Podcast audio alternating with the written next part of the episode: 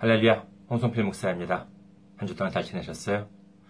오늘 함께 은혜 나누실 말씀 보도록 하겠습니다. 오늘 함께 은혜 나누실 말씀 누가복음 19장 1절에서 10절 말씀이 되겠습니다.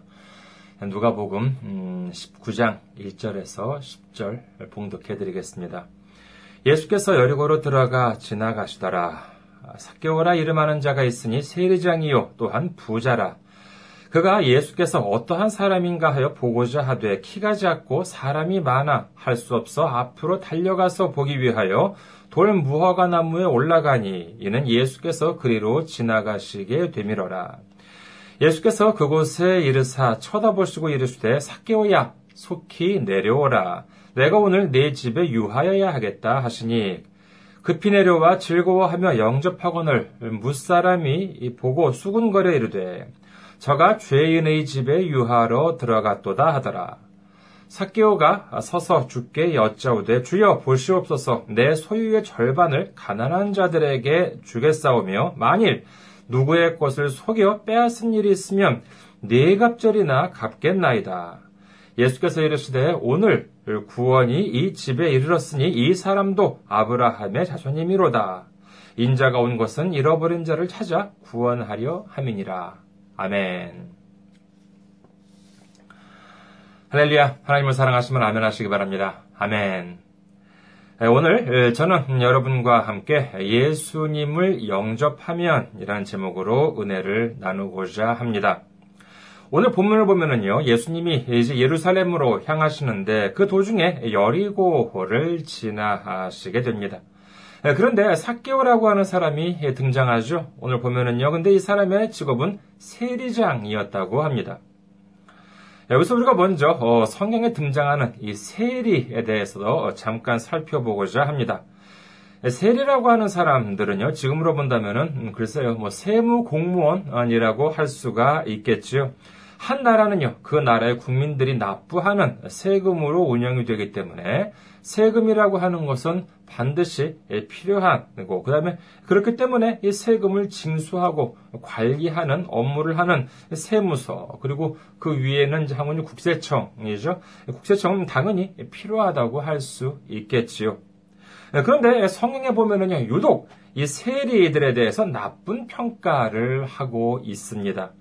성경을 잠시 살펴만 보아도요, 이 세리라고 하는 말과 맨날 같이 붙어 다니는 단어가 있습니다. 그게 뭐냐 하면은요, 바로 이 죄인이라고 하는 단어이죠. 마태복음 9장 11절에 보면은요, 바리새인들이 보고 그의 제자들에게 이르되 어찌하여 너희 선생은 세리와 죄인들과 함께 잡수시느냐. 마가복음 2장 16절에 보면은요, 바리새인의 서기관들이 예수께서 아, 아, 아, 바리새인들의 서기관들이 예수께서 죄인 및 세리들과 함께 잡수시는 것을 보고 그의 제자들에게 이르되 어찌하여 세리 및 제자들과 아, 죄인들과 함께 먹는가? 누가복음 5장 30절을 보면은요. 바리새인과 그들의 서기관들이 그 제자들을 비방하여 이르되 너희가 어찌하여 세리와 죄인과 함께 먹고 마시느냐. 그리고 오늘 본문에 보면은요, 예수님께서 세리장 사개오의 집에 들어가서 음식을 잡수시는 모습을 보고는 이 간섭하기 좋아하고 이 참견하게 좋아하는 사람들이 또 뭐라 그래요? 누가복음 9장, 아, 누가복음 19장 7절에 보면은요, 무사람이 보고 수군거려 이르되 저가 죄인의 집에 유하러 들어갔도다 하더라라고 성경은 기록합니다. 그렇다면 지금 우리가 살고 있는 이 사회에 있어가지고도 사회에 있어서 이 세금을 걷는 사람들은 나쁜 사람들이에요. 국세청이나 아니면 세무서에서 근무하시는 분들은 다 죄인들입니까? 물론 뭐 사업하시는 분들 보면은요, 어, 뭐 어떻게 해서든 세금을 좀 줄이려고 하시는데, 그런데도 이 세금을 꼬박꼬박 걷어가는 걸 보면은요, 미울 수도 있겠죠. 뭐 직장인들이라고 별 수 있나요? 오히려 뭐 직장인들도 마찬가지죠. 예, 월급을 받고 보면은 그냥 뭐 소득세다, 무슨 세다 이렇게 해가지고 이것저것 다 떼고 나면 남는 게 없다. 뭐 이런 말씀을 하시기도 합니다. 하지만 그렇다고 그게 뭐 국세청이나 세무서 잘못은 아니죠. 그건 모두 다 뭐 국회나 정부에서 정하는 것이고 세무 공무원들은 그냥 그대로 집행하는 것일 뿐이니까 국세청이나 세무서 직원들이 뭐 죄인이라고 하는 것은 걸맞지 않다고 해야 되겠습니다. 예, 그렇다면 과거에 이 세리들이 이처럼 죄인이 세리들은요 왜 이렇게 죄인들이라는 말을 들었을까요? 예, 그것은 바로 당시의 세금 징수 제도 때문이었습니다. 예수님께서 오셨을 당시 이스라엘은 로마의 식민지였죠. 어, 그렇기 때문에 이스라엘에서 걷어지는 이러한 세금 모두 다 어디로 갔겠습니까? 다 로마 정부한테로 갔습니다. 이 세금을 부과하고 징수하는 사람들이 바로 이 세리였는데 당시 그 로마에서는요 매우 그 간교한 방법을 취합니다. 그것은 뭐였느냐? 첫째, 이 세리들은요 로마인이 아니라 이스라엘 사람들, 즉 유대인, 예, 유대인 사람들로 하여금 이 세금을 걷도록 어, 하게 만들었던 것입니다. 그 이스라엘 지역에서는 그랬다는 것이죠. 그 다음에 둘째로는요, 그 세리한테 징수권 이라고 하는 이 막강한 권한을 주었습니다. 이 징수권이라고 하는 것은요, 그 세대에 부과하는 세금액을 물론 뭐 징수하는 것도 그렇지만은 책정까지 할 수 있는 그와 같은 권한이었습니다. 그러니까는 뭐겠습니까? 아, 당신네들 여기는 세금을 얼마 내야 된다 라고 하는 그 납세 금액을 정할 수 있는 납세액을 정할 수 있는 권한까지도 부여했었던 것이죠. 그러니까 쉽게 말하자면 이런 식입니다. 예를 들어서 그 세대에 부과해야 하는 세금이 글쎄 뭐 예를 들어 10만 원이었다고 해보죠. 그 금액, 이 금액은요, 로마 정부에서 이제 할당을 하게 됩니다. 야, 여기는 뭐 얼마, 여기는 얼마. 예, 그렇다면은 이 세리는 그 가정에서부터 그 가정, 그 세대에서 뭐 10만 원 측정이 되었다라고 하면 10만 원을 걷어가지고 로마 정부에 납부하면 되는 것이잖아요. 뭐 그렇게 한다면 아무런 문제가 없습니다. 예, 그런데 이 세리들한테 있어가지고 아까 말씀드린 것처럼 징수권이라고 하는 것이 있었습니다. 그래서 공식적으로는 10만 원이다라고 하는 그 부과된 가정에 대해서 자의적으로 자기 멋대로 어 너네들 여기는 20만 원, 여기는 30만 원, 어너너좀뭐뭐 돈 많이 있지, 또 50만 원, 뭐 이렇게 해가지고요 마음대로 세금을 이렇게 정합니다. 그리고 이렇게 결정이 되면은요 그 세대에서는 이거 이 금액을 이 내야 됩니다. 이게 법이에요. 그리고 세리들은 어떻게 합니까? 예를 들어 로마 정부에는요 공식적으로 부과된 예를 들어서 그 세대에 있어가지고는 뭐 10만 원이다 라고 하면은 로마 정부에 있어가지고 그 세대에 치는 10만 원만 납부를 합니다. 그리고 나머지는 어떻게 해요? 나머지는 자기가 챙기게 되는 것이죠. 이러한 것들이 허용되었다는 것입니다. 이와 같은 방법을 취한 이유는 이런 것이겠죠. 우선 로마인이 아니라 아, 이스라엘 민족, 이스라엘 지역에 있어 가지고는 유대인들이 징수를 하게 한 이유를 본다 그러면은요. 이건 뭐 아무래도 로마인 징수하는 것이 아니라 자신들 동적인 유대인이 징수를 하게 되면은 다른 민족한테 세금을 낸다라고 하는 거부감을 좀 덜 수 있을 것이었고 또한 만약에 무슨 문제가 생기더라도 어, 괜히 로마랑 유대랑 유대인이랑 이렇게 에, 문제가 생기면 좀 복잡해집니다. 아, 그래가지고 그냥 니네들끼리 그냥 해결해. 단지 로마한테는 그냥 성의진 세금만 내면 돼라고 이제 이런 식으로 말하자면 좀 이렇게 책임을 떠넘기는 에, 그와 같은 장점도 있었겠죠. 그리고 이 세리들한테 그와 같은 어떻게 보면은 이 말도 안 되는 막강한 이 권한을 부여했다는 것은요. 그렇게 함으로 인해 가지고 이 세리들이 더 적극적으로 세금을 걷게 만드는 걷도록 하는 효과가 분명히 있었을 것입니다. 그래서 당시 세리들은요, 같은 동족들한테 몇 배나 되는 세금을 부과하고, 이를 뜯어가서 자기들의 배를 채우게 되니까, 같은 유대인들끼리 좋아할 리가 있겠습니까? 말하자면 일제시대 때 앞잡이 노릇을 시킨 것이지요. 하지만 이는 당시로서는 어디까지나 합법적인 행위였습니다. 불법이 아니었어요. 그러니까 여기서 세리들을 가리켜서 이 죄인이다라고 했던 것은요, 당시 로마법, 현행법의 위반을 해서가 아니라 합법적이긴 하지만은 동족들, 같은 유대인들인 자신들한테 많은 돈을 뜯어가서 자기들의 배를 불리고 있었기 때문에 말하자면 윤리적이고 도덕적인 차원에서 죄인이라고 했던 것입니다. 자, 그런데 오늘 본문 말씀에 등장하는 삭개오. 이 사람은요, 그냥 세리가 아닙니다. 뭐예요? 세리장이라고 하죠. 오늘 본문 2절에 보면은요, 이 삭개오라 이름하는 자가 있으니 세리장이요 또한 부자라라고 소개합니다. 예, 그러니 그때까지 얼마나 많은 돈을 거둬들여서 로마 정부에 갖다 바쳤으면은 이 세리장까지 되었겠습니까? 하지만 그런 사람들을 아무리 같은 유대인이라 한다 하더라도 좋아했을 리가 없겠지요. 아니 좋아하기는커녕 지극히 증오스러운, 혐오스러운 존재로 여겼음이 분명합니다. 하지만 사회적으로는 어때요? 표면적으로는 사회적 지위가 꽤 높았겠지요. 글쎄요, 뭐 일자 앞잡이라고 한다면 뭐 완장 뭐 한 두 개라도 두 개 정도 뭐 차고 있는 정도, 어, 그 정도로인지 했다고 할 수 있겠습니다. 예, 뭐 그러다 보면은요, 좀 꽤나 목에 힘을 주는 지위였다고 할 수 있을 것입니다. 자, 그와 같은 인물, 이 사회적으로는 꽤 지위는 높고 돈도 많았으나 같은 동족들로부터 미움을 받고 있던 이와 같은 사케오가 바로 오늘의 주인공입니다. 이 사케오가 거리를 지날 때 우연히 사람들 무리를 본 것이었을까요? 아니면은 이미 예수님께서 그날, 바로 그날 그곳을 지날 것이라 라고 하는 정보를 입수했었던 것일까요? 어찌되었든 사케오는 그 사람들 무리 쪽으로 다가갑니다. 왜요? 예, 그것은 바로 예수님을 딱 한 번이라도 좀 보고 싶어 했기 때문입니다. 하지만 거기에는 무슨 뭐 대단한 신앙심이나 뭐 믿음 같은 것이 있었다고 보기는 힘들지요.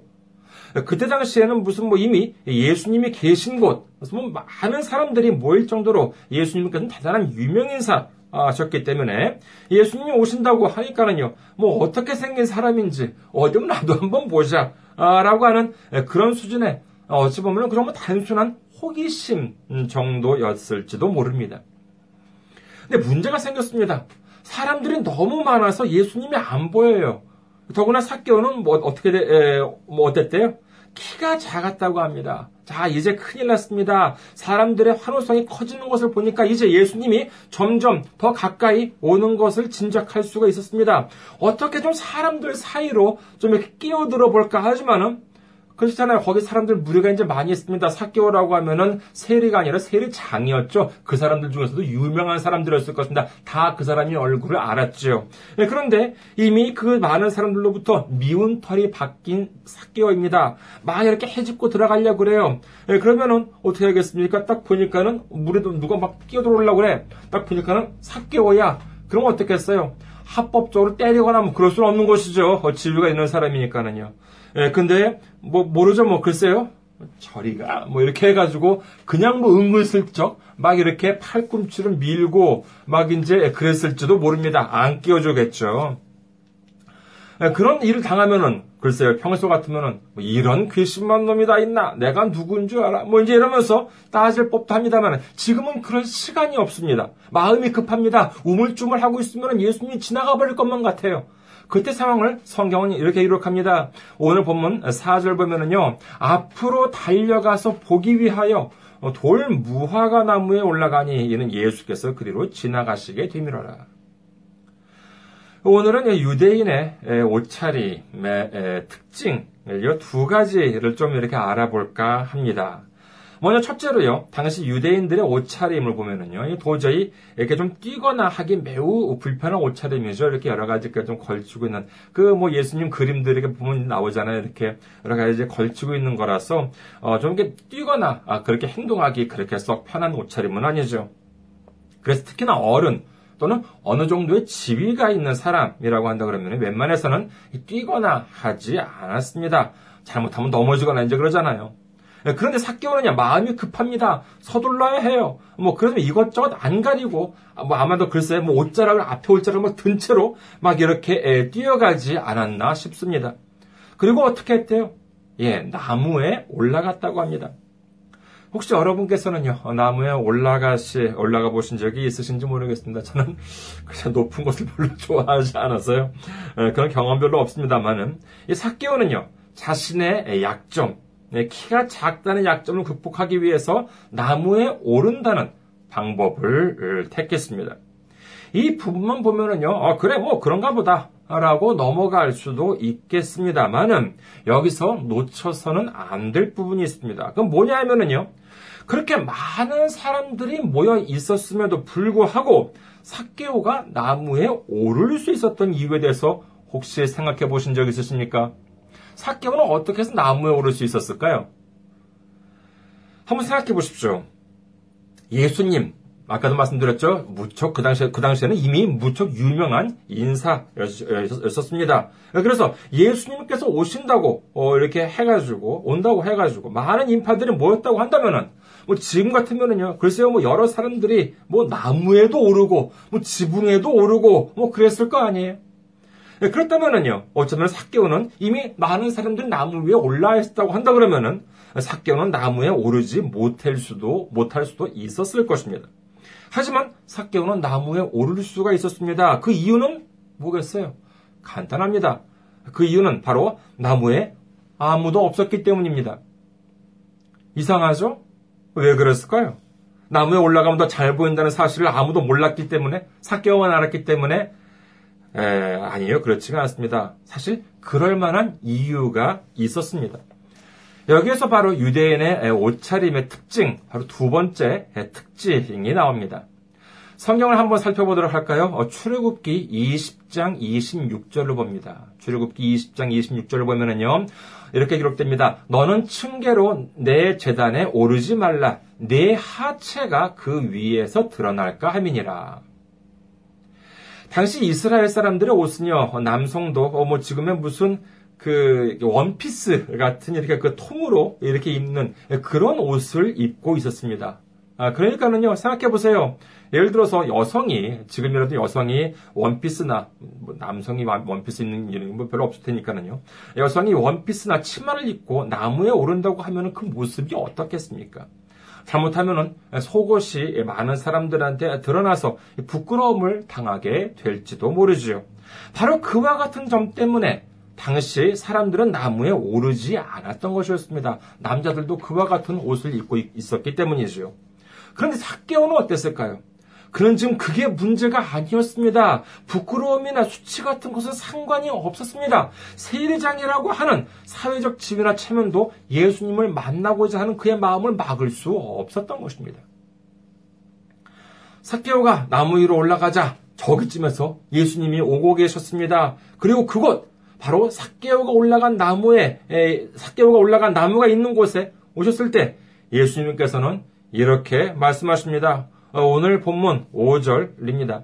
예수께서 그곳에 이르사 쳐다보시고 이르시되 사개오야 속히 내려오라. 내가 오늘 내 집에 유하여야 하겠다 하시니. 사개오는요 너무나도 놀랐습니다. 왜 놀랐겠습니까? 첫째는 예수님이 자신의 이름을 부르셨습니다. 요즘 같아서는요, 뭐 신문이나 TV가 있어가지고 뭐 이제 뭐 다 알겠지 뭐 다뭐 뭐 유명인사다라고 하면 알겠지만 당시는 그런 것도 없습니다. 사, 예수님이 사개오를 알기는 그냥 사개오는요 그 유명인사의 예수님의 얼굴도 몰랐을 것입니다. 하지만은 예, 그런데 예수님이 오히려 자기를 보시고 어, 예수 자기 이름을 불러주신 것이죠. 이 얼마나 감동적인 일이겠습니까? 그렇다면 예수님께서는 사개오를 어떻게 알 수 있었을까요? 어, 뭐 당연하지 예수님이니까 뭐 그렇게 말하면 쉽습니다만은요.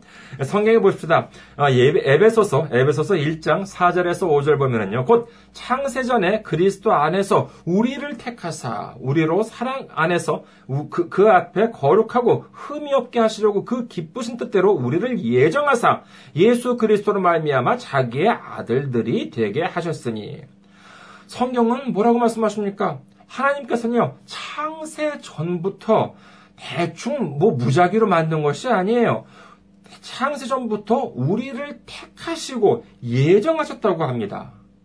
하나님은요, 곧 예수님이신데 예수님이 사개오를 알고 계셨다는 것은 이유가 뭐냐? 창세 전부터 이미 이 사개오를 택하시고 예정하신 것이 바로 예수님 본인이신데 사개오를 모를 리가 모르실 리가 있겠나요? 그러니까는 반대로 예수님께서 사개오를 아셨다는 것은 너무나도 당연하다고 할 수 있겠습니다. 둘째로 놀랄 이유는 뭐냐면 예수님께서 하시는 말씀이 거기서 빨리 내려오라고 하십니다. 예, 그러면서 뭐라고 하세요? 오늘 내 집에 가겠다고 하시는 것입니다. 여러분 참으로 놀랍지 않습니까? 이처럼 영광스러운 일이 어디 있겠습니까? 하지만 이를 위해서요. 사케오가 한 일이 뭐였습니까? 예, 나무에 올라갔던 일밖에 없습니다. 그게 다예요. 그런데 어떻게 됐어요? 예수님을 전혀 모르는 상태에서 그저 얼굴이나 한번 볼까 하는 마음에 나무에 올라갔다가 이제 예수님과 아는 사이가 됐고 그뿐만이 아니라 예수님을 자기 집에 맞이하게 되는 영광까지 얻게 되었습니다. 이 본문 5절을 보면요. 참으로 이 사개오에 대한 예수님의 사랑이 넘쳐난다는 사실을 우리가 알 수 있습니다. 사개오는요, 지금 아까 말씀드린 것처럼 치마 같은 원피스 같은 옷을 입고 나무 위에 있습니다.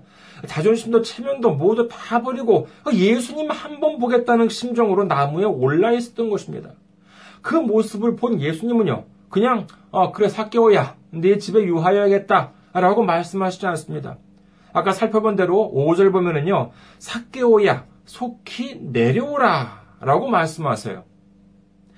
네가 나를 갈망하는 너의 마음은 내가 충분히 알았으니까 이제 어서 내려와서 그 부끄러운 모습을 가려 라고 말씀해 주고 계신 것이죠. 이 얼마나 세심하신 예수님의 사랑이 느껴집니까? 이제 사개오는 신이 났습니다. 서둘러 내려와서 예수님을 영접하여 자기 집으로 모십니다. 이를 보고 다른 사람들이 아무리 수근수근 거려도요, 사개오는 전혀 문제가 안 되었습니다. 왜 그랬을까요? 그것은 바로 사개오는요, 예수님을 모심으로 자기들한테 손, 자기한테 손가락질을 하는 사람들이 보이지 않았습니다. 그 사람들을 본 것이 아니라 온전히 예수님만 바라보았기 때문인 것입니다. 자, 이제 예수님께서 사개오 집에 오셨습니다. 복음서에 보면은요, 예수님을 집으로 모시, 모시거나, 아니면은 예수님께 나온 사람들을 보면은요, 뭐 무슨 병을 고쳐달라고 한다거나, 아니면은 무슨 질문을 한다거나 하는 경우가 대부분이었습니다.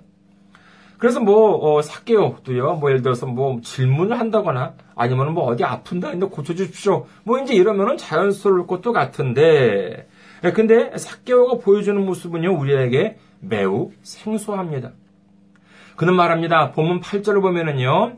사개오가 서서 주께 여짜고 돼 주여 보시옵소서 내 소유의 절반을 가난한 자들에게 주겠사오며 만일 누구의 것을 속여 빼앗은 일이 있으면 네 갑절이나 갚겠나이다. 예수님께서 뭐라고 하셨습니까? 네가 가지고 있는 것을 다 팔아서 가난한 사람들한테 나눠주라 라고 하셨어요? 아니요. 아무 말씀도 안 하셨습니다. 그런데 사개오는요, 막 혼자서 막 이렇게 하겠다, 저렇게 하겠다 하고 말하고 있는 것입니다. 본문을 보면은요, 사개오가 앉지도 않고 막 서서 이렇게 선체로 말을 했다고 하죠. 이 얼마나 기쁨에, 기쁨이 넘치는 모습입니까? 그리고 사개의 말을 보면은요, 율법에서는 도둑질하는 것에 대해서 어떻게 규정을, 어, 규정을 하고 있냐 하면은요, 출굽기 22장 4절에는요, 도둑질하는 것이 살아 그 손에 있으면 소나 낙이나 양을 막론하고 갑절을 배상할지니라. 갑절, 도둑질한 것이 있으면 뭐 두 배로 물면 된다라고 되어 있는데 사개오는 어, 그것이 아니라 네 갑절, 네 배로 내가 물어주겠습니다. 라고 이렇게 고백을 하고 있습니다. 그러니까 내가 가지고 있는 소유 절반을 포기하고 그리고 내가 규정보다 지나치게 세금을 매긴 것이 있으면 율법보다도 더 많이 배상하겠다. 그러니까 이제 뭐예요? 나는 이제부터 규정된 세금만 걷겠다고 예수님 앞에서 선하게 된 것이죠. 이 오늘 사기로 보면은요, 이 예수님을 영접한 사람의 모습이 어떠한지를 알 수 있습니다. 제가 예전에 이런 말씀을 들은 적이 있어요. 어, 좋은 책을 쓰기 위해서는요, 어, 그 어떻게 하면 되는 것이냐. 그 책에, 아, 이 내용도 담고 싶은데, 아, 저 내용도 담고 싶은데, 이런 단계에 있으면은요, 좋은 책을 만들 수가 없대요. 그러면은, 어떠한 단계가 되는지 좋은 책을 만들 수 있느냐? 아, 내가 이 책을 담고 싶은 내용이 막 이것도 담고 싶고 저것도 담고 싶고 그것도 담고 싶어. 예, 그런데 아우 뭘 빼야 될지 모르겠어. 빼긴 빼야 되는데 이거 다 담기엔 너무나 많은 것 같고 빼긴 빼야 되는데 이거 뭘 빼야 될지 모르겠다. 이런 단계가 되면은 좋은 책을 만들 수 있다는 말씀을 들은 적이 있습니다. 이 말을 듣고 드는 생각이 뭐냐 하면은요, 우리의 삶도 마찬가지인가 아닐까라고 하는 것이죠. 내가 이것도 갖고 싶다, 저것도 갖고 싶다, 아, 라고 말하자면은 뭐 뭔가를 갖고 싶다라고 하는 그러한 삶은요, 아, 이건 좋은 삶을 살아갈 수가 없고, 오히려 내가 하나님을 위해서 이것도 나누어 드리고 싶고, 내 이웃을 위해서 저것도 함께 나누어 주고 싶고, 이렇게 뭐든지 그 나누어 주고 싶다고 하는 삶. 이러한 마음이 들 때 우리의 삶이 풍요롭고 정말 하나님을 기쁘게 해드리는 삶이 되지 않을까 하는 것입니다. 그렇다고 사개오가 욕심이 없는 사람이었나요? 아니요. 욕심 없는 사람이 어떻게 세리가 되고 또 세리 장까지 올라가겠습니까? 오히려 남들보다 욕심이 많으면 많았지 욕심이 없는 사람은 결코 아니었을 것입니다. 하지만 그가 왜 이렇게 뭐 자기의 소유의 절반을 뭐 가난한 사람들한테 나눠준다느니 남들한테 뭐 속에 빼앗은 것을 네 값으로 배상한다느니 예, 그랬을까요? 욕심이 갑자기 사라졌어요? 아닙니다. 욕심은 여전히 무척 많이 있었습니다. 마태복음 13장 44절을 한번 볼까요? 마태복음 13장 44절. 천국은 마치 밭에 감추인 보화와 같으니 사람이 이를 발견한 후 숨겨두고 기뻐하며 돌아가서 자기의 소유를 다 팔아 그 밭을 사느니라. 이 말씀이 무엇이겠습니까? 내가 가지고 있는 것 모두를 다 합쳐봐도 그 밭에 감추인 보화보다도 못해요. 예, 근데 어떻게, 그러니까 어떻게 해요? 내 소유를 다 팔아서 훨씬 그보다도 더 훨씬 값어치가 나가는 그 보화가 있는 밭을 산다는 것 아니겠습니까? 욕심이 없는 사람이 할 일이에요? 아니에요. 욕심이 많은 사람이 하는 일입니다. 이 사개오도 역시 마찬가지였습니다. 그와, 그, 그가 이와 같은 놀란 고백을 할 수 있었던 이유, 그것은 뭐냐라고 하면 바로 그가 그때까지 가지고 있는 모든 재산들, 이 세상에 있는 모든 부귀영화들보다도요, 더 귀한 것을 얻었기 때문인 것입니다. 무엇을 얻었습니까?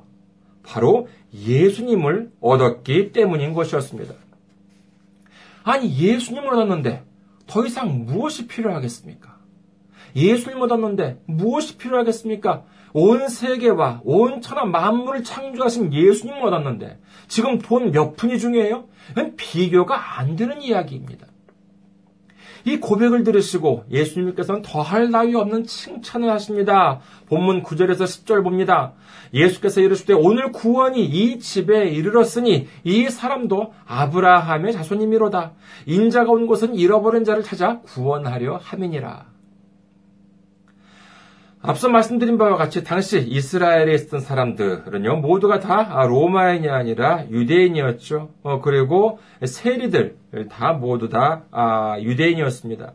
그러니까는 유대인이라고 한다 그러면은요, 당연히 예수님께서 굳이 말씀하실 것도 없이 혈통으로는 다 유대인이었습니다. 예, 그런데 여기서는 육적인 말씀을 하고 계신 것이 아니라 영적인 혈통을 말씀하고 계신 것이지요. 갈라디아서 3장 28절에서 29절을 봅니다. 너희는 유대인이나 헬라인이나 종이나 자유인이나 남자나 여자나 다 그리스도 예수 안에서 하나이니라. 너희가 그리스도의 것이면 곧 아브라함의 자손이요 약속대로 유업을 이을 자니라. 그러니까 유대인이라고 모두가 다 영적인 아브라함의 자손인 것이 아니라 영적으로 그리스도인이 되면은 이것은 유대인이나 육적인 유대인이나 이방인 가릴 것 없이 모두가 다 아브라함의 자손이 되는 것이요. 아브라함의 축복을 모두 받는 받을 수 있는 자들이라는 것입니다. 이제 사개오에게 구원이 맘으로 인해서 사개오는 진정한 아브라함의 자손이요. 아브라함의 유업을 이을 자가 되었다고 예수님께서 선포하신 것입니다.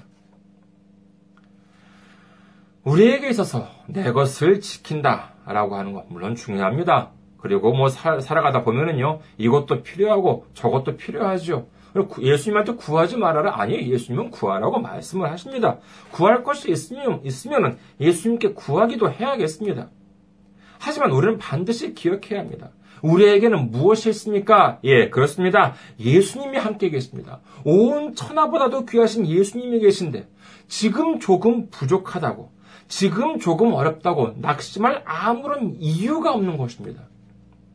그렇다면 우리는 어떻게 해야 할까요? 사개오는 어떻게 했습니까? 예, 예수님께로 나아갔습니다. 오늘 사개오가 보여준 것처럼 우리도 예수님 앞으로 나아가면 됩니다. 어떻게 나아가야 되는 것일까요? 예수님께 기도로 나아가시기 바랍니다. 예수님께 찬양으로 나아가시기 바랍니다. 예수님께 헌신으로 나아가시기 바랍니다. 그리고 예수님께 예배로 나아가시기 바랍니다. 그러면 예수님은 음, 우리를 보고 말씀하실 것입니다. 예, 누구누구야. 어, 저한테 그러겠죠. 예, 성필아. 오늘 내가 아, 내가 오늘 내 집에 유하해야겠다. 이 얼마나 기쁜 순간이 되겠습니까? 그러면 우리는 어떻게 해야 될까요? 예수님을 구주로 영접하고 모셔 드리면 되는 것입니다. 그러면 이제 그때부터 예수님을 의지하고 예수님과 동행하고 예수님께 감사하고 예수님께 찬양하고 예수님께 기도하고 예수님께 예배하는 삶, 새로운 삶이 시작되는 것이지요. 생각해 보십시오. 우리가 아무리 나쁘고 어, 아무리 못됐다 한다 하더라도 아무리 그래도 그렇지 그때까지 백성들의 피눈물을 짜내면서 악랄하게 세금을 착취했던 사개오보다 우리가 더 못됐겠습니까? 하지만 그럼에도 불구하고 예수님께서는 사개오를 구원해 주시는 우리를 구원해 주지 않으실 리가 없지 않겠습니까? 이렇게 못난 우리를 위해서 주님께서는 십자가에서 피까지 흘려 주셨는데 왜 우리를 구원하지 않으시겠습니까? 우리는 이제 예수님께 나아가기만 하면 됩니다. 우리의 모습 그대로 주님께 나아가면 주님께서 우리를 반가이 맞아 주실 것입니다. 우리 모두 우리 모습 그대로 기도로 찬양으로 헌신으로 예배로 나아감으로 인해서 예수님을 영접하고 예수님으로 구원을 얻고 아브라함의 자손으로서의 축복을 모두 받는 우리 모두가 되시기를 주님의 이름으로 축원합니다. 감사합니다. 한 주 동안 건강하시고 승리하시고 다음 주에 뵙도록 하겠습니다. 안녕히 계세요.